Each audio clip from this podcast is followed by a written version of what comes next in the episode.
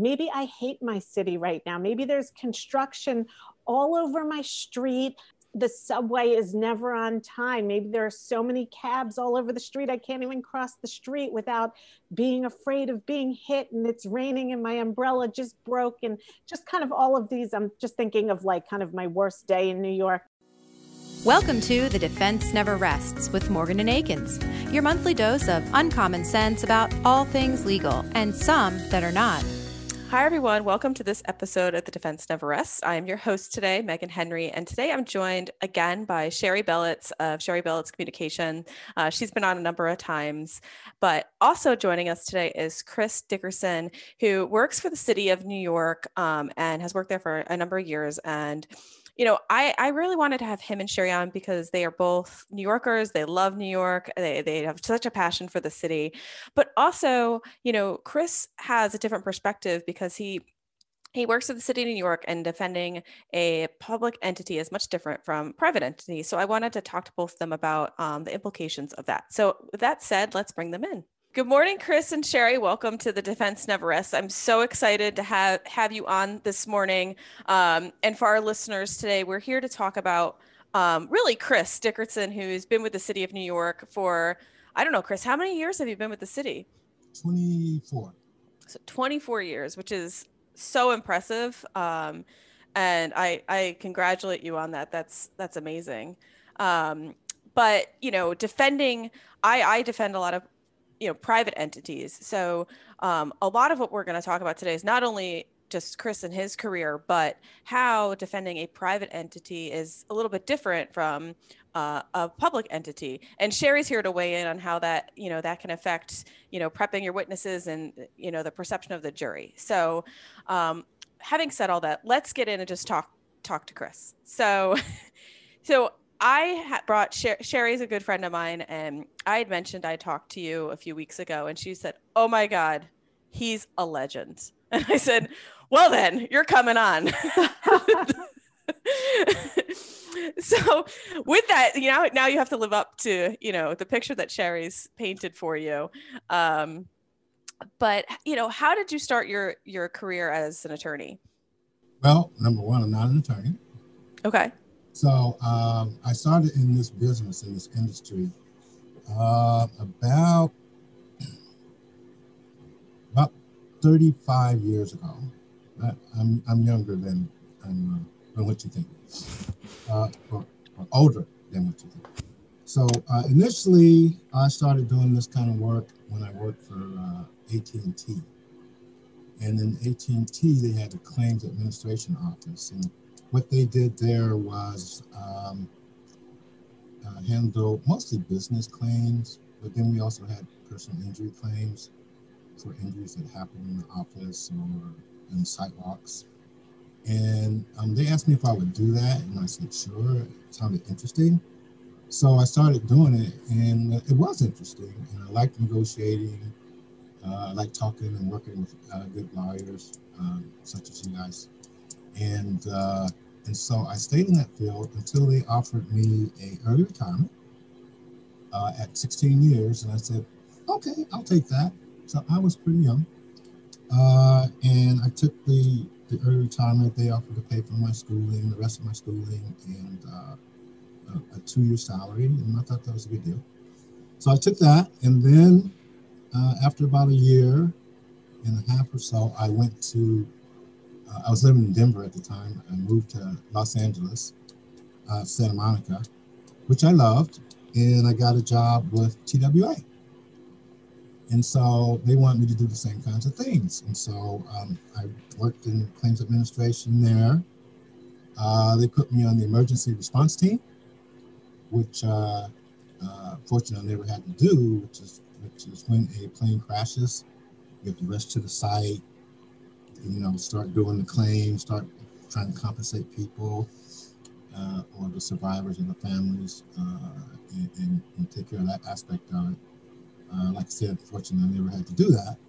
But um, I really love working for TWA because for a lot of the younger people, maybe you guys too, TWA stands for Trans World Airlines. That was an airline back in the day. Uh, they were bought by recently, no, not recently, a few years ago by American. So they folded into American. Uh, and, and so claims there, I had to travel around the world. They would say, we have a claim, uh, somebody got hurt in Paris and we need you to go. And I said, okay, because I love to travel. so I went to Paris and, and, and uh, Asia, and I went to Israel once, uh, South America, and, and, North America. And I really loved that. I did that for about five years. Uh, and then they went bankrupt, or they're compensating, or considering bankruptcy. And they moved our headquarters, which was here in Mount Kisco, New York, to St. Louis. And they asked me if I wanted to go to St. Louis. Uh, and I said no. Nothing against St. Louis. I don't want like Michael Young to get mad at me. but I, I didn't want to move there after living in, in, Denver and LA and New York. So I said thanks. So they said okay, and they gave me a two-year uh, pass, so I got to do free traveling on my own, and I was here in New York. So um, after a while, I got two or three months. I got a job with uh, Archdiocese of New York uh, Roman Catholic entity, one of the major, if not the major, uh, Catholic entity in, in America. Um, and same thing. They said, uh, we would like for you to do claims and administer our claims and make sure it's all working fine. And I said, okay, sounded interesting. Uh, I'm not Catholic, but uh, a little bit, I'm spiritual, I guess. And, and uh, so I, I, I welcome that challenge. I did that for not that long, about three years. Uh, things were happening there. This was right at the beginning of the, the priesthood abuse claims. And uh, at first, I just couldn't believe it. I said, there's just no way. Uh, but sure enough, that that was true. And so we still having to deal with those. I didn't really like the way that things were being handled. So um, I was recruited at that time when I was there uh, to come to the city uh, in New York and, and, do the same thing here uh, by my my former boss, who's now retired. So um, I said, okay. I left the archdiocese and I came to the city. And uh, I first came as a consultant because they wanted to try and see, you know, to get a handle on claims because the city wasn't really doing much on claims or insurance wise. They're just paying the claim claims. And so uh, my boss said, you know, there's got to be a better way than this. He's a very, very bright attorney, and uh, we became pretty good friends. So I came here as a consultant uh, for a couple years, and sure enough, I didn't really think the city was handling their, their claims and their contracts and insurance requirements that well, if at all. And so we started, uh, we put together a, a practice um, wherein we were going to get insurance coverage on, on these cases, whatever they would do. And we had to fix a couple of things. We had to, to work with the controller's office. The controller, if you're going to sue the city, you have to file a notice of claim against the city uh, with the controller. That gives them the time to investigate it and, and set it up and all that. So we had we started with the controller. At that time, we were getting late notice by insurance companies all the time. They would just say late notice because they knew that we weren't, you know, ready for that or practicing that yet. So we had to fix that with the controller. Uh, we had to fix our, our, contracts because they were kind of vague and sometimes ambiguous. Uh, and we said, no, no, no, if we're paying these contractors all this money, we need strong contracts and strong insurance language. So we put that in there. And so it, we started administering that. Um, I had to meet with some of the city agencies, for instance, um, ACS for Administration for Children's Services. They handle our foster care cases and there were just horrendous cases uh, in the papers all the time and on the news about things that happen. And it turns out that we have contracts with outside agencies for instance, uh, Catholic Charities. or uh, the Jewish uh, Society, all of these different entities that the city couldn't do on its own. So they contracted out to these agencies, and the agencies would then place the child, we hope, in, a, in an appropriate home. Well, uh, that necessarily wasn't happening, and then the uh, insurance aspects weren't great either. So we met with all of the agencies. We had them come, all them come in, and we explained to them that there's a new day. We're going to start handling these a little bit or a lot differently, uh, so that we all get insurance coverage, not just for you, but for us as the city. And we pay billions of dollars for, for on these contracts and I just couldn't understand why we never got insurance coverage. And, and so we educated them, and they started giving us notices in time and, and, and putting the carriers on notice in time, uh, letting me know so I then would follow up with the carriers. Uh, and, and great things started to happen. The city hired, uh, the agency, ACS, hired lots of more um, or, uh, professionals, professional social workers, things like that and to cut their, their workload down, the agency started hiring a lot more professionals and paying much more attention to the stuff. And now it's really, really doing much better. So that's something I feel really good about. We don't get nearly as many claims. Um, of course, I have two kids, and I or they're not kids now, they're women, and I, love children. So that was important to me uh, that that be handled property. So that's where we started. And then uh, we looked at other problem areas for the city uh, that just weren't getting uh, enough attention uh, insurance wise. Uh, for instance, we, we looked at uh, traffic signals throughout the city. There, every accident, they always blame the city. You know, said, you know, the traffic light wasn't working, there was nobody there, and on and on and on. And the city was paying those claims. And I'm like, no, no, no. we paid we paid the contractors again billions of dollars right to maintain our traffic signals, the street posts, the street lamps, and all of that. And so we're going to start going and getting insurance coverage for this. And so we met with the traffic signal companies, told them the same thing. It's a new day. We're going to start doing this differently. Uh, uh, a lot of resistance from the carriers. Uh, right. And so we we had to do lots and lots of DJs. Uh, finally, they said, you know, we're tired of uh, losing these DJs, so uh, let's try and work out something. And so uh, we worked out something with them. We we only notice them, the carriers, when there is what I think is a valid claim if we, we, we have a, a, whole system, Department of Transportation has a whole system wherein, and it's automatic these days for the traffic signals, how they work, what they're supposed to do, whether the contractor was noticed. Once in a while, a contractor's not noticed, and if we didn't notice them, then that's on us.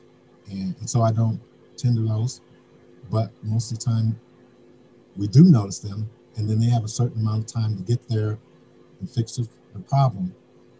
Uh, and so it, it's gotten much better. Don't see nearly as many claims on that either. Um, but there's still some. We don't see many of those. Well, it seems like, you know, you came in to the city at a time that they needed, you know, a lot of help and a lot of change. And you kind of used, you know, you, re- you almost redirected and got things things on track. That's what I'm hearing, at least. Do you agree, Shari?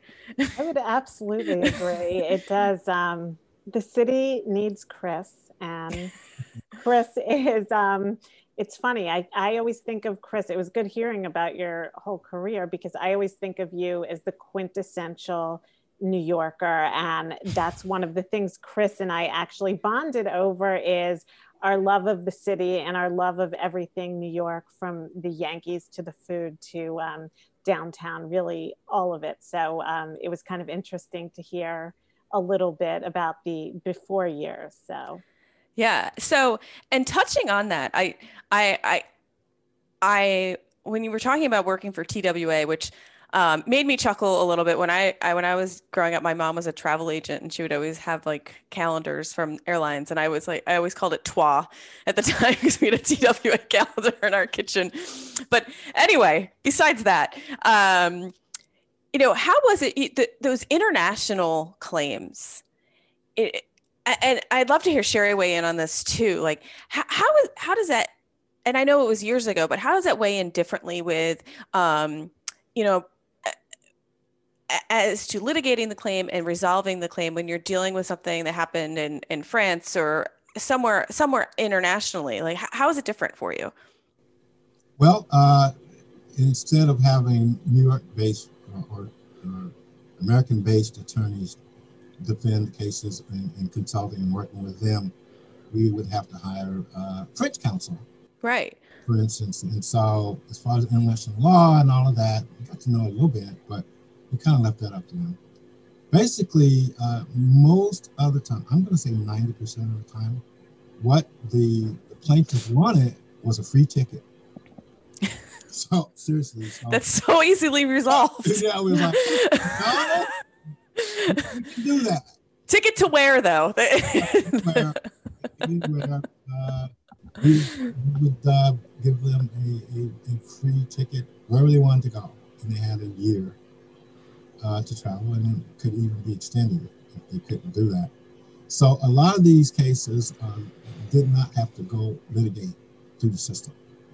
Uh, we would have to answer, we would counsel answer, we fly over, we negotiate, and, and then um, most of those cases would settle with a free ticket. If yeah. If it didn't work, then we would end up settling uh, all of those cases. We never went to trial uh, for whatever amount of money that it took. Most of the time, it was never over 100000 Now, uh, with that, you know, and I, I know I'm going to be overgeneralizing, but these individuals that are just looking for the free ticket, did, did you happen to see that there are more um, non-U.S. citizens? Like, is the U.S. just that much more litigious that we want money versus just we just want a ticket to fly someplace else? Um, yes, it's far more litigious than, anywhere or, or America, uh, and, and New York is double wherever else I've been as far as lawsuits and claims and all that. I think there's way too many lawyers in New York. yeah. yeah. They would take cases that I, I wouldn't take. But, uh, what do you see on that, Shari? Do you, I, as far as the litigious nature between the the U.S. and, and as Chris mentioned, New York, do you find that New York is um, in your work that much worse? You know what? I'm going to answer this question how. I probably it depends. Like kind of, sort of a lawyer, sort of a psychologist. It depends, and it's my bias because I, I've been a New Yorker for 25 years. So of course, this is confirmation bias. This is what I'm seeing in my newspapers. This is like local news that I'm getting. So of course, um, it's going to look like from my eyes that New York is that much more litigious? Do I see some crazy lawsuits all over the country? I do. But again, my bias, I just get called in for those larger lawsuits. So I'm not going to know about mm-hmm. all the slip and falls that are happening in New Mexico or all of the smaller cases that may be going on in Iowa. Whereas in New York, I, you know, really have my finger on the pulse. I know what's going on just yeah. from reading the local news and talking to friends like Chris and local um, attorneys that I work with. So, yes, it always seems like New York is more litigious, but I wanted to kind of give you that biased view through my lens. I mean, I I feel from my experience, again, I think I'm biased because most of my practices in the Philadelphia region, um, that, you know, Philadelphia is awfully litigious versus other areas. So maybe it's just the, the metropolitan areas that get the larger impact of that.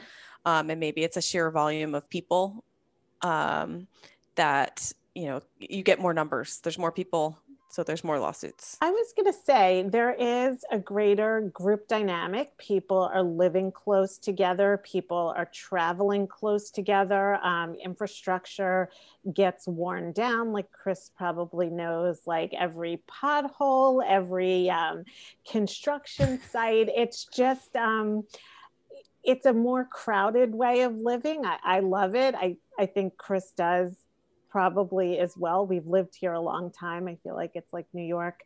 You kind of love it or hate this kind of living. Um, I thrive and get my energy from it, but it is, it definitely lends itself to a lot of litigation. I mean, I have neighbors complaining all the time, like if someone's loud or someone's bouncing a ball or someone's, um, you know, in our backyard shared area. And then, um, don't start me on the subway when it's too crowded. Like uh, we've both probably seen some crazy things. And of course, there's always something under construction in New York, and I would assume most metropolitan areas. So I do think it's a numbers issue. I do think it's a people are living a lot closer, and you just have a group dynamic that's kind of unusual when you think about other yeah. areas of the country where you're spaced out a little further. Yeah, I think that's such a good point. Yeah, uh, that's a good point. Sometimes it, it, it, people forget about that, and I think, oh, people will say there's so many lawsuits in here. And, but then when you think about it, there's probably 8 million in the metro area or, or in the city, and then 20 in the metro area. And, and then we have all of these, uh, 20 million, and then we have all these visitors mm. so who come here. And so, really, percentage wise, probably very, very small of, of the amount of, of, lawsuits that we get versus the amount of people. Now, our job, of course, is to handle those, and it seems like a lot, but I remind people that, you know, last year there was 20 million people that vacationed in New York. And so we have 2,000 claims. Yeah. You know, it, it's a very small percentage. Well, and if you think about though the the sheer uh, volume of concrete that you have throughout the city and the number of people walking over that concrete.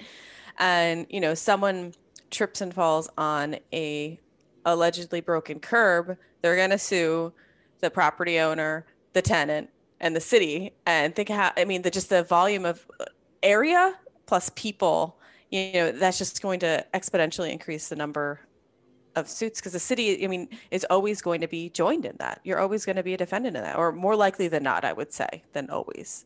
I, I think you're right. And, uh, uh, similar to what what shari was saying the city is always doing construction. The city spends 20 to 30 billion dollars a year on construction various projects um, most of the infrastructure projects but we build uh, you know we did a whole remodeling uh, or revamping of our park system. Now you can bicycle all the way around Manhattan, these very beautiful parks. Well, to get there, a lot of construction for that. Right. And um, then the city also does all this social services stuff, which I'm just amazed at, at how much the city spends on social services, foster care, uh, community development. They, they do a lot of that. And uh, so that exposes you to a lot of claims. And, and the infrastructure is major because we do the street milling, and those are probably the most cases I see. We have to come up with something to deal with those because the, the city goes through and they repave the streets. They have to pull up the asphalt mm. and they, they repave it. And it's, it's very labor intensive and it's frankly kind of a mess while they're pulling on the asphalt up. Uh, and, and so we get all of these unwitnessed claims uh, where people tripped and fell, uh, allegedly on a, a, street. So we have contractors uh, for that too. And so I'm trying to think about, you know, what we're going to do. We, we pay these guys a ton of money. Included in that is the insurance. Um, and uh, we're trying to figure out how we're going to have to deal with those. Uh, so we'll, we'll deal with those uh, that right now. Yeah.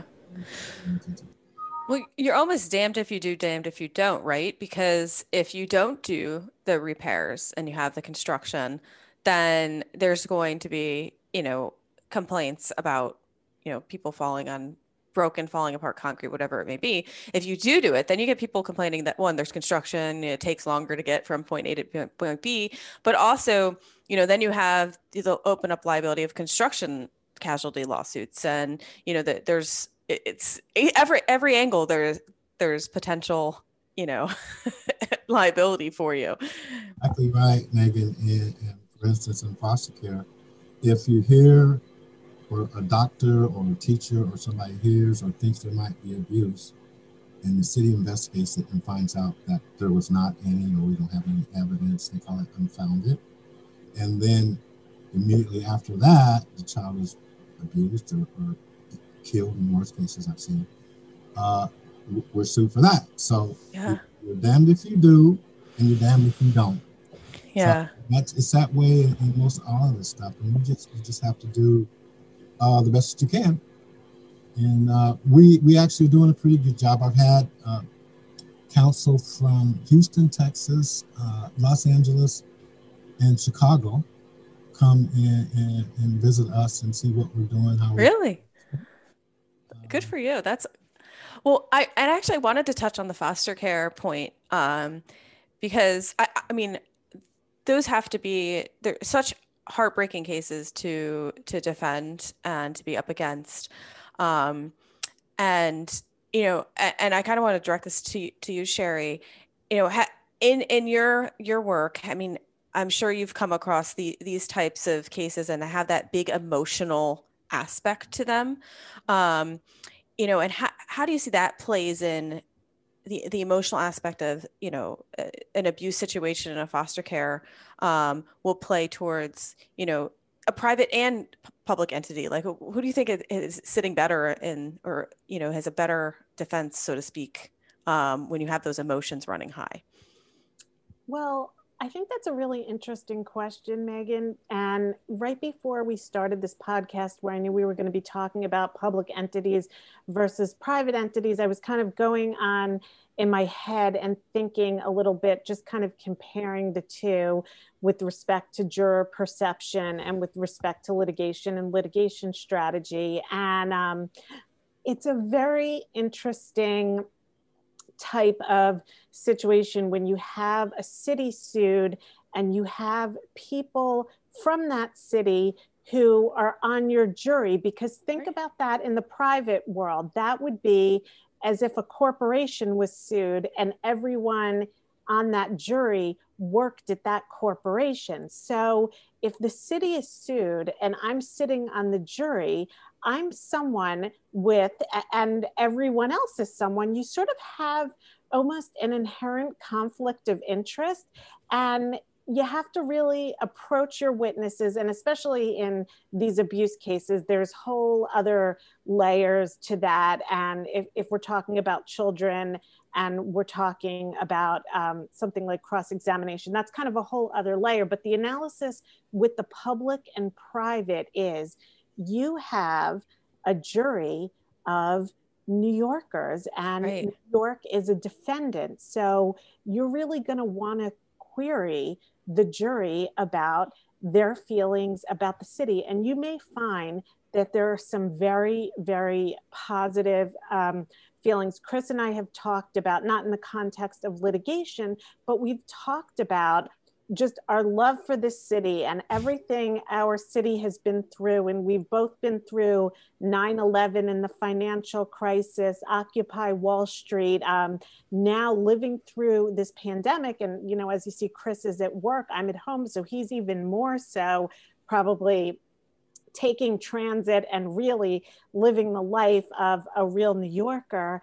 And you have a, a special love for your city, whether it's New York or whether it's another city. So you have um, that sympathy factor for the defendant city on your jury, which is much better than if you're talking about a corporation, because you're not going to have an employee of that corporation sitting on that jury. They're going to get kicked off for cause. But if you think about it, when a city is sued, you have all of the people um, who have some type of stake, but you're going to also have some more developed worldviews and attitudes where someone might not have such a strong feeling about a certain corporation. Let's say johnson and johnson is a defendant in a case. I may not have such a strong feeling one way or another but you can bet if my city is on trial i'm going to have a strong feeling. Maybe maybe maybe i hate my city right now. Maybe there's construction all over my street and um, there, there are rats um, and, and, this has happened. Maybe maybe there's garbage all over the street. Maybe um, the subway is never on time. Maybe there are so many cabs all over the street i can't even cross the street without being afraid of being hit and it's raining and my umbrella just broke and just kind of all of these i'm just thinking of like kind of my worst day in new york and chris can um, probably confirm you know you have these days where you're like i hate this city. So move into the country. Exactly. So you have um so you have attitudes where jurors will completely understand frustrations of that big city living but you're going to also really have um, as far as humanizing, we talk about humanizing the corporate defendant, you're going to really have um, an interesting dynamic there when you have a longtime resident of that city on a jury. And that's something you're going to want to ask too. New York, like many cities, they're transient cities. Um, Chris and I are a little bit of an anomaly that we've lived here so long. And I think that's why we have a bond about how much we love this place but you know there there are people maybe they're here for school for a couple years. Maybe they want to try out that big job for a couple of years. Um, maybe they want to experience city living for a couple of years. So it's going to be very important to query them on that. So back to those abuse cases that is a whole other layer um, and there's a really big pretrial publicity component with those cases. So um, there are cases, Chris and I probably remember the same ones that are on the reel on New York One that are the front page of the Post where maybe um, they were investigated and nothing came up and it was everything was deemed okay and then a child was beaten to death or a child um, you know suffered some sort of tragedy at the hands of the parents or the caregivers or the family. And those are the cases we see on the news. I'm sure chris sees soup to nuts in his job but those are the cases that your jury pool is going to see on the news. So you have a whole pre-trial publicity component. Yeah. and so you really have a lot of layers. So you um, to really sum up my short answer, as I like to say. To, to sum up, you're going to have an unusual jury when you're talking about the city of New York or the city of anywhere as a defendant, because you are going to have people who have a real stake in that litigation, taxpayers, um, people that live there. They're going to have real opinions and worldviews and attitudes. This is not just like that detached corporation. And then, of course, the big high profile abuse cases where something catastrophic happens, you have that pretrial publicity component. And then, of course, cases with children, cases with abuse, you have a whole different approach, a whole different strategy to litigation anyway when you're talking depositions, when you're talking cross examination, when you're talking about that. This is very different than a construction case. So, again, as I like to say, that's my short answer. well, and that, I mean, I, I never thought of it that way. And I'm so, I'm so glad you kind of spelled it out because eh, like, I, I just didn't think of it that, that your jury is going to be the members of, of your, uh, of your corporation, so to speak. And I think, you know, it would really change kind of how you pick your jury depending on, uh, as it does in any case, depending on the facts. But I think, you know, as you described your your most terrible day walking through the city, and if you have, say, like a trip and fall on a curb or something, you want to be real careful about what the, how those people feel about the city because they might be like, yeah, man, every day I walk through and you know this happens and this happens, and they just might be overly biased in a negative way, um, even if it's the city that they love. Absolutely, and you also want to think about um, I- i'm just going to compare myself to some neighbors that i used to have i think it's a really good comparison because I've been in New York for 25 years. Clearly, I've seen some stuff here. Clearly, I love this city if I've been here for that long. My neighbors um, came from New Orleans. They just came here for a little bit to kind of experience it. They're a little bit younger. Um, their kids went to private school. My kids go to public school. Um, things like that are going to show. I, I don't want to say you can't be invested in your city if you happen to go to a private school or Catholic school or whatever it is, but things like that will kind of show um, yeah. your attitudes ab- about the city. So those are questions you're going to want to ask in voir dire. Those are things that you're going to want to have in mind. Like I would probably rather have, and again, I'm completely generalizing. I have no idea what kind of hypothetical case we're talking about, but you see these um, these kind of like just long term New Yorkers who have been here forever, who have seen everything, done everything. They see the naked cowboy walk by. They don't even look um, a second time because been there, done that. They see celebrities, kind of nothing phases them. I'm going to want them rather than the person who is here for the experience. Maybe they're, you know, doing a couple years in New York for a large company, they'll move on somewhere else. Um, and again, very case specific, but I'm just kind of giving you like a general gestalt picture of that New York juror yeah. that I think is going to have a personal stake in the city. What do you think, Chris? Do you, do you agree? Oh, I absolutely agree. And, and I'm just kind of, um, I guess, not surprised at Shari's brilliance, but uh, but that is what she said is so true. And you, you have to be very careful uh, when you're picking your jury because us old timers, I, I, about the same time as Shari, and I came here. My my California friends and my Colorado friends that you're gonna hate New York. People are mean. It's too crowded. Blah blah blah. And I got here, looked around, went, I love this place. there's so much to do here, and on and on. And so I I love New York. But you know, when you have a when you have a case and it's gonna try, you do want to try and, and, find out from your jury what their feelings are uh, for the city. Most old timers like us love the city, but there are people who are very mad at the city for whatever reason. Um, our Department of Education is not the most loved. Uh, I think they're doing a great job, but that is something that is just very, very sensitive to a lot of people. Uh, and they may hate uh, Department of Education, so you wouldn't want that kind of a person uh, on your on your jury.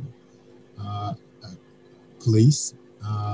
I happen to think that we have a great police force. I see these guys talk to people that a, a cop in New York wouldn't bother, or Colorado wouldn't bother talking to. They, they're in a car, number one, and they just drive by. Here in New York, I've seen interactions, and, and I think our police are, are great. Uh, however, you have the instances where things happen. And uh, uh, we had one instance where a, a, police officer, a couple of them decided to uh, to to use a broomstick on a guy. I don't know if you remember that, but uh, it was very, very ugly. And, and so a, a, case like that, you, are not going to try. You, I would recommend that you not try that. Um, unless it's been the man is just outrageous. You're going to have to settle those.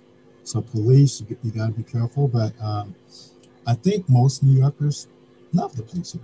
I really do. Uh, I live in Harlem.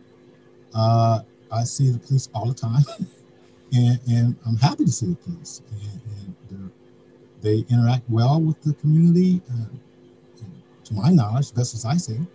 And I'm around all over Harlem, and we don't have a whole lot of instances. But um, so I, I think it's true. I think most New Yorkers love and respect the police. But um, in a case like that, first of all, can't get insurance coverage.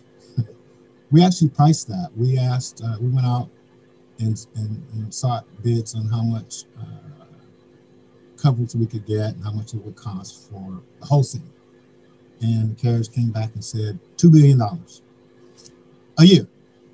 And we said, we don't pay that much out. and we don't. We pay typically, uh, for mostly for non-covered cases, between 500 million and billion.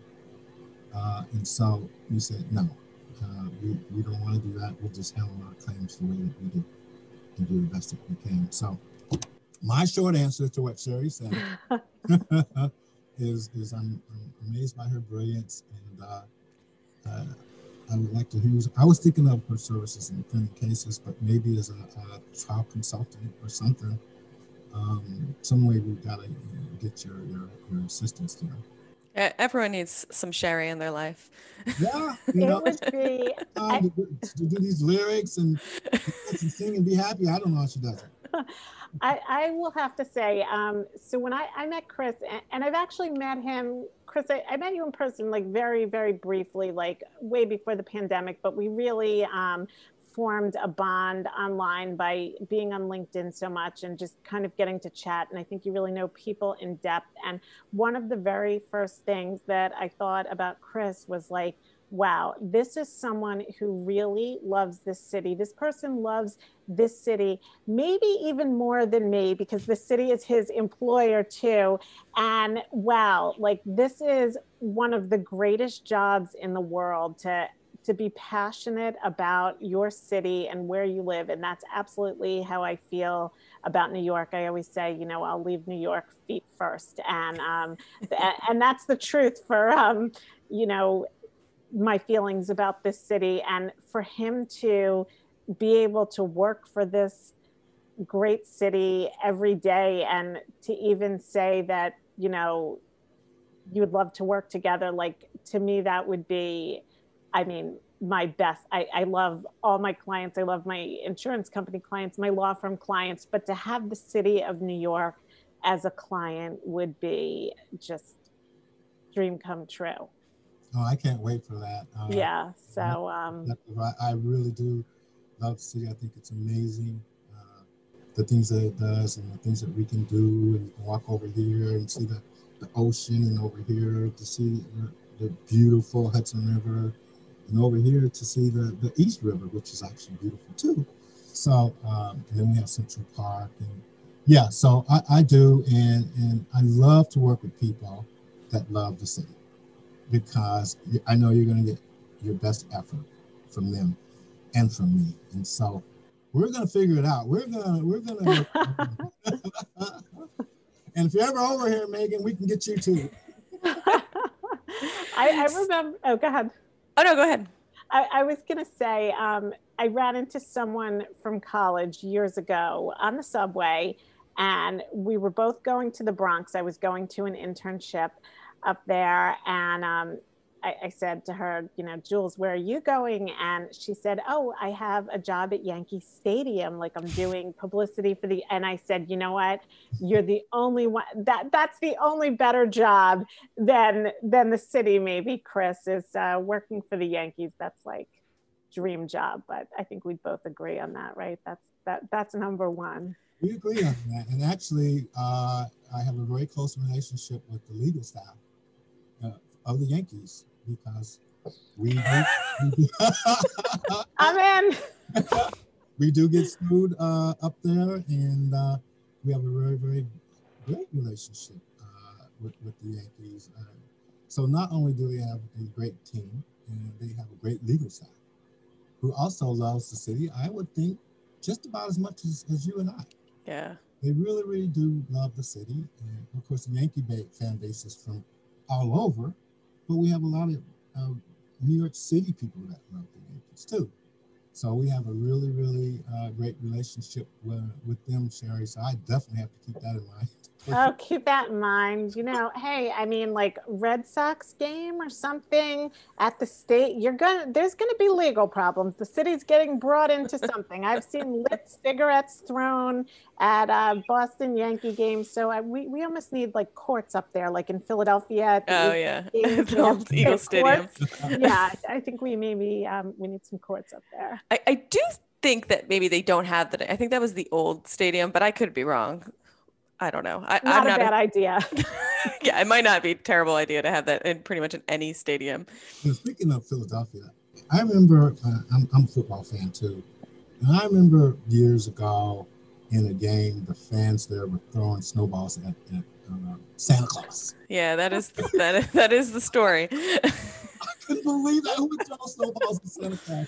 well, maybe they didn't get what they wanted that year. Yeah, they were losing, and they weren't they weren't coping. So, but I love Philadelphia. It's it's it's a beautiful city. It, people have this image of it, but it's actually a, a, a beautiful city.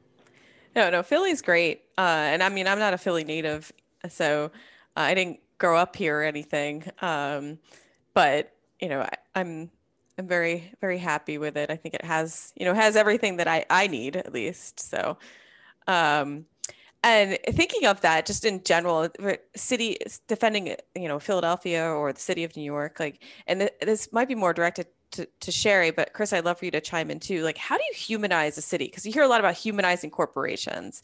You know, do you when the city is a defendant, do you do you draw the jurors into the things that they just love or they should love about the city? Because it, it it's different, right, than an independent corporation. I think it is a much easier thing to do to humanize a city than to humanize a corporation for sure. Um, we like the, the city I think of as a person already. I may not think of a corporation necessarily as a person, but as a long time New Yorker, I certainly think of the city as a person. And like right now, I, I weep for the city. Like when the pandemic hit last year, I was sad for the city. So I'm already coming in with that bias where I, I'm almost even, I would say, through everything we've been through to the day to day things like the aggravation of, oh, that subway's taking too long and look how crowded it is. And it just is kind of standing still. You just sort of look at amaze, like around in amazement, like you have all of these people. Like, how are things not going to go a little wrong? You have crowds of people. You have, as Chris said, um, like 20 million tourists when we're not in a pandemic environment. And I think just explaining that, and you already have a jury who understands that for the most part. Maybe, you know, not if they're a transient person and you'd want to like suss that out in voir dire, but if they are a person that has lived here, um, I remember one judge said, after 10 years, you're a real New Yorker. So, and, and, and I think I was upset. I had only like lived like for eight years or something. And I was like, oh my God, like, I hope nobody like finds this out. So, um, but and, anyway, I think people are very understanding. I mean, there are some crazy things that happens. Chris sees them a lot more than I do, like, like a branch of a tree. Um, can break off and and it has in parks after storms and has like hurt people or killed people or scaffolding falls or just like really um, terrible things like the i think last year the and i don't know if the city was brought in there was like some like a brick fell on a woman's head i mean like these unbelievable stories but i think it's just that much easier to humanize the city than it is the construction company or the um, you know if it's a corporation that gets pulled into a suit because people really understand if they've lived here what this city's been through. And i think you think of the city as a person. I know i think of the city as a person and i um, you know like right now it's not going through a great time and there's I mean, there's like garbage like all over the street mm. and construction. And I don't get angry, I get sad. So um, there's a big emotional component. And I think it is a lot easier to humanize a city to a jury of people that live there than a corporation. I, you know, I'm curious as to Chris's perspective. Uh, I, I, agree 100% with you uh, in that regard. Uh, for example, the city is required by statute to do above and beyond provide services for the homeless uh, here, and we have a, a, a, problem with with that. Uh, we are spending, last I count, almost three billion dollars a year to come up with solutions. You know, uh, you, you want to have shelters. I have lots, of, uh, several shelters where I live, uh, but a lot of people don't want those in the neighborhood. We, we, we have to, it was so bad, and it's still pretty bad, that we have uh, turned hotels into shelters, or we've, we've contracted with hotels that uh, will temporarily provide uh, shelter for, for the homeless um, until the pandemic until we survive through that. So uh, the city is doing so much more to provide service for the for the homeless and the mentally ill. In fact, I, I had a case uh, where uh, the city of Denver, my hometown, sent a homeless lady to New York. They gave her, they bought her a bus ticket. They said New York's going to do way more for you than than we will, and you need to go there. And so she did. She came to New York, moved into a shelter, got into a fight, and sued us. there you go. But you can't even make that stuff. you, you, can't make it up. It's, it's so wow. but you can talk about uh, the different services that the city does and, and, and tries to provide to to a, a New Yorker, uh, especially on a trial. And a lot of people know that. They may not know the extent of, of what the city is doing, but they realize that this is their city and they're doing the best that they can to address all of the various things that can happen in, in the city. Whereas if you have, and I know you guys have insurance companies, and, and I actually have great relationships with a lot of insurance companies, but it's it's much easier to say, well, I'm going to sue ABC Insurance because everybody knows what insurance does, and you know nobody has great sympathy for them versus um, the city. So yeah, I think you can humanize that and use that to your advantage or disadvantage if, if they yeah. uh, a problem with the city. Yeah, and I think that's a it's a great point too because you know you really are you're highlighting to to a jury that this is this is the place that you, you love and i think a lot of it comes down to like what what shari was talking about earlier with how how you pick that that jury and how, how you find you know the people who truly are true to like from the city. They have to be there for i guess 10 years right? And that's check the box as number one. ju- as per the judge. The first question of one year how long have you lived here? 10 years or longer. So but one of the challenges, um, switching gears real quick, one of the challenges that I, I, at least I see on my end for for you, Chris, as you know, the city just has just a sheer volume of cases, and you know, how are your attorneys able to give their cases attention or that much attention when they just have stacks and stacks of cases to attend to? No, that's a great uh, question. We have right now around 21,000 open cases. Uh, and we have about 900 lawyers. And so if you do the yeah. math, they're, they're swamped. Yeah. So they, um, they work hard. We have great lawyers here. Uh, but that workload is pretty heavy for them.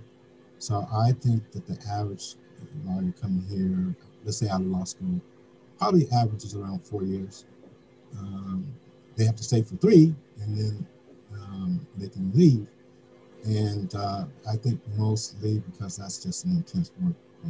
And uh, you may not get the, the uh, be able to provide the attention uh, to a case, particular case that you would want.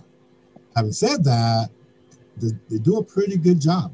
You know, part of what I do is get referrals from our in-house uh, lawyers on cases they think you know, there might be insurance. And I'm just bombarded all the time uh, with that. And I'm like, that happened in, in 12 years ago. Now you're contacting me. And I'm like, well, you know, we were just reviewing this. And I'm like, you know, it's not their fault. It's just a, around for me.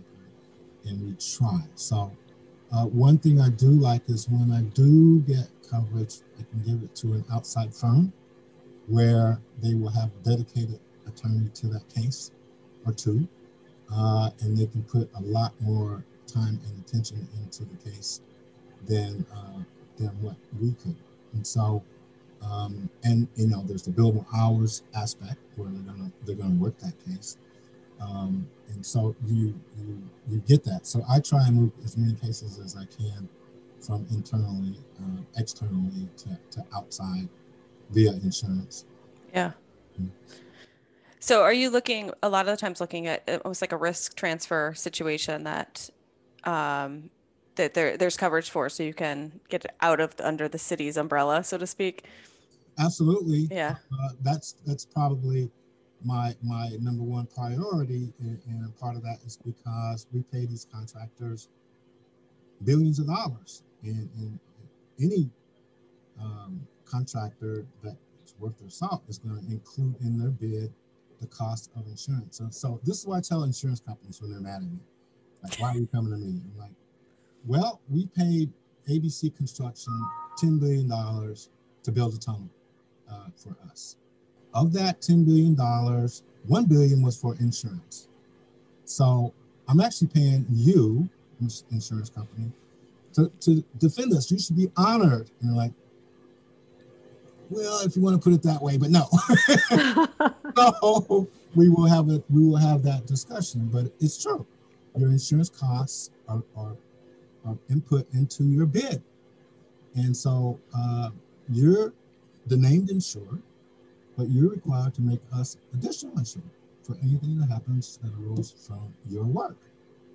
And so most of these, especially labor law claims, or if they're building a school for us and teacher falls on some construction debris, I'm going to say we're additional insured, mm-hmm. and we should be covered for that. And and a lot of the most of the insurance companies will say, okay, okay, we, we will buy that. It can get it can get complex because they can say, it wasn't us, it was a subcontractor to the subcontractor, a plumber or, a carpenter or something. I'm like, that's fine, I can try for them, but the contract is with you. And so right. you should pick this up and then you should do the risk transferring. Right. Down, down the line and I will assist you. But number one, it's going to be on you. Yeah. And it, anytime with those uh, construction contracts, though, it gets, it does get complicated because it is always a sub of a sub of a sub and then like it without a doubt the last sub has no insurance like it's just it's just how it flows it's like insured insured insured zero some of these carriers uh, uh, that will provide coverage to uh, the sub of a sub of a sub will say there's no insurance for anybody outside of you and for you there's barely insurance mm-hmm. So for when I come to them, they're like, well, there's an employee exclusion. I'm like, what? an employee exclusion for the work that they're doing? So then I'll have to point to the, the contractor above that sub and say, well, you know, this is what they did, so it's on you. So it, it can get pretty complex, yes. Yeah. I, interesting. It, very interesting. I, I touch on coverage sometimes. I've, I've even had situations where I've tendered um, to a snow removal contractor and then the snow removal co- contractor comes back. He's, well, I have insurance, but I have an exclusion for snow removal. I was like, well, who was reviewing your policies when you signed the dotted line? like this is this is your business. you know, a lot of these guys, uh, especially guys at that level, but even some of the medium to, to large uh, contractors don't know much about insurance. So what do they do? They go out and get a broker. And, you know, um, so then a case like that, I'm like, your broker did did not do a good job. We can't sue them because we're not a party to that, that contract, but you can. Mm-hmm. And and then they they will do that. But I, I don't typically like to, to sue brokers because I think most of them are, are doing yeah. job. But you do have, uh, there's no way that a, a, snow removal company would have, should have an exclusion for snow removal. but it, it happens. You're right. Yeah. Yes, they know that should definitely not be a thing. um, well, I, I just want to close up on uh, a little off topic of the what we've been talking about. Um, so you know, Chris, I know I know you love love New York and you and you love what you do, but uh, what do you do outside of work? Like what what do you what else brings you joy in life? And uh, share your next to start thinking what I think me, uh, I love sports. So I, I love going to a Yankees game or I love basketball. I love going to a Knicks game. Brooklyn over here, they, they've got a great team. I love doing that. Uh, I have um, softball teams here at work, and basketball teams and volleyball teams, and I love doing all of that. And uh, just taking walks. There's some, New York is a very walkable city. So I love just walking wherever through the neighborhoods and, and meeting people and seeing things. And I, I have two kids, two uh, two daughters, and, and I love them. Mm-hmm. So, um, I try, I try, although I work like 10, 12 hours a day sometimes, but most people tell me I have no life. That's not true. I do try and moderate things and, and do a lot of different things uh, out, outside of, of the job. And and I, I, don't know if this is your flag. Is that a is that a Steelers flag behind you? yes, it is. It's a Giants banner, uh, and I have a friend that works in the insurance company. She's a huge Steelers fan. Okay. And and she said, "Well, I'm going to send you a Steelers uh, towel." And I said, "Send it. I'll put it up." And sure enough, she she sent it, and, and I wish she I hope she's looking at this she can see there it is. I, I just want I wanted to see if I like if you're being really truthful about your love for New York, but yes, Pittsburgh as well. yeah. I'm a I'm a Denver Broncos fan, of course. Well, yes. They're, they're number one, but then the Giants and and the Jets, and then you know I look at other teams too. I made that promise for her, and so uh, she will see that. Well, I hope she I hope she tunes in and sees it. You're gonna have to tag her in the comments. I will. How about you, Shari? What do I like to do for fun outside of work? Um, LinkedIn is that? Is no, that, is that, that doesn't count. Or is that work? okay, no, I do. I love my LinkedIn crew and um, just chatting it up and having a good time. But um, like Chris, I love walking around the city. I love walking around New York. Every morning, I take a walk in Central Park, or sometimes I walk at Carl Schurz Park, which is near where I live. Um, it's a great walkable city and it's just very historical and you can learn so much. And I just love walking around. Um, I also am a big reader, so you can usually find me reading. Sometimes I'll just be on a park bench in oh. one of oh. our beautiful parks and reading when the weather's nice. And I have 10 year old twins. So yeah. that is like a pretty busy endeavor mm-hmm. as well.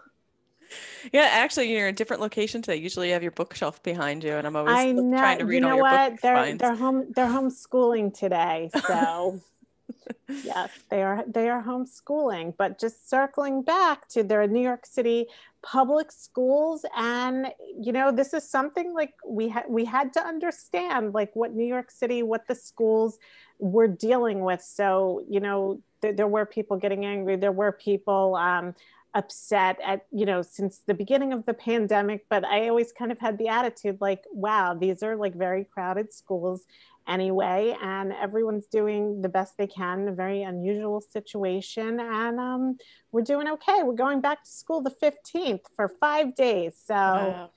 go New York City Public Schools. Great to hear. And then I'll be in front of the bookshelf more podcasting of my bedroom. Well, it's been a pleasure having both you on. Thank you so much for for joining us. I, I, Chris, I can't thank you enough. I loved hearing about, you know, your career and just, you know, and with both you digging into, you know, defending a public entity and how, how, how it's just different. And uh, I just, and I love just hearing your stories about New York. So if you want to come on again, we could just talk about New York the whole time. I'll easy, be, easy. I'll be happy. Have to get Steven Shanker on for that. Oh yeah. Yeah. yeah. yeah. Okay. Yeah. yeah. sounds good. Just educate me. All right, guys. Have a have a great one. Thanks for coming on. Thanks, Meghan. Thanks so much, Meghan. Bye, Chris. Thanks, guys. Nice to see you guys.